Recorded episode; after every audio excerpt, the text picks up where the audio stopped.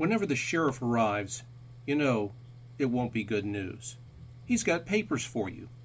Now you know what it's like to be like one of your policyholders involved in a lawsuit. Now you get to be the defendant, or your company does. Not much fun, huh?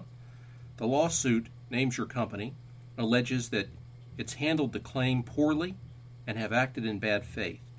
It seeks compensatory and punitive damages.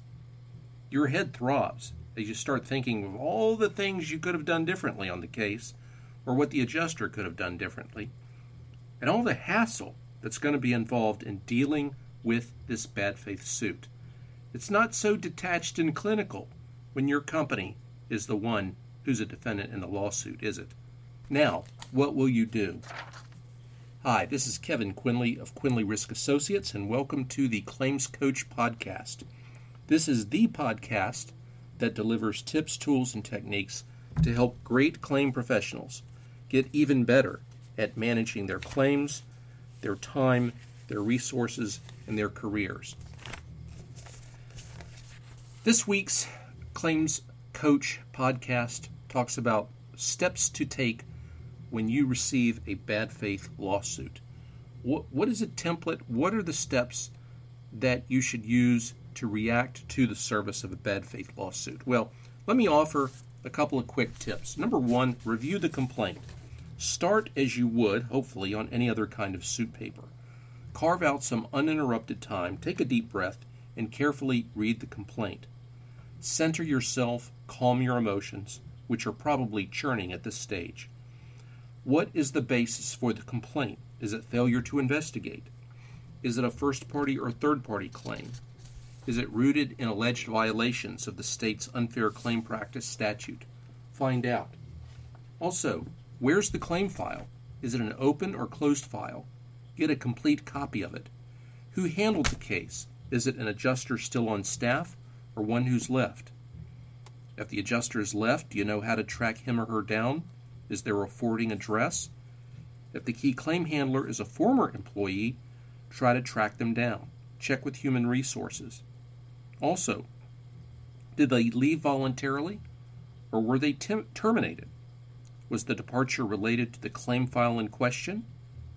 Did the employee or ex-employee leave on good terms, or might they have an axe to grind? These are initial considerations to get the lay of the land regarding a bad faith lawsuit. Answering these questions will help you get organized and will help in determining whether you can expect cooperation or hostility when approaching an ex-employee. Step number two, report the loss ASAP to the E and O insurer, or get it to whomever in your company, corporate counsel, legal counsel, corporate risk manager, who handles such matters. Determine whether your company has errors and omissions, E and O coverage. Hopefully so. Determine the proper procedure for reporting E and O claims. Hopefully that's not something they have to deal with with much regularity. And report the claim to the E and O insurer immediately. It's likely that your E and O policy requires prompt, if not immediate, notice of a new suit. So don't provide the E and O carrier with any reason to deny or contest your coverage because of late notice. Also, get with defense counsel, whomever is appointed by either corporate legal or by the E and O carrier. And be careful what's put in the claim file. Is there a litigation hold? Once a file is in suit, make sure that any communication you initiate is protected by attorney-client privilege. Write everything as though it will ultimately be discoverable, even if it isn't. You may have to dig to learn the identity of the E and O carrier. Uh, find out how the E and O carrier wants to handle assignment of defense counsel. Some have a panel of attorneys to choose from. A lot of those specialize in handling insurance bad faith cases. In other instances, the E and O carrier may let you select counsel of your choice and direct that counsel to report to the E and O carrier. Also, ask about reporting flow. Who gets what? How closely do you want or need to stay involved? Ask to be copied on all reports and correspondence from the defense attorney handling the bad faith claim. How often does the E and O insurer want reports, and to whom should they go?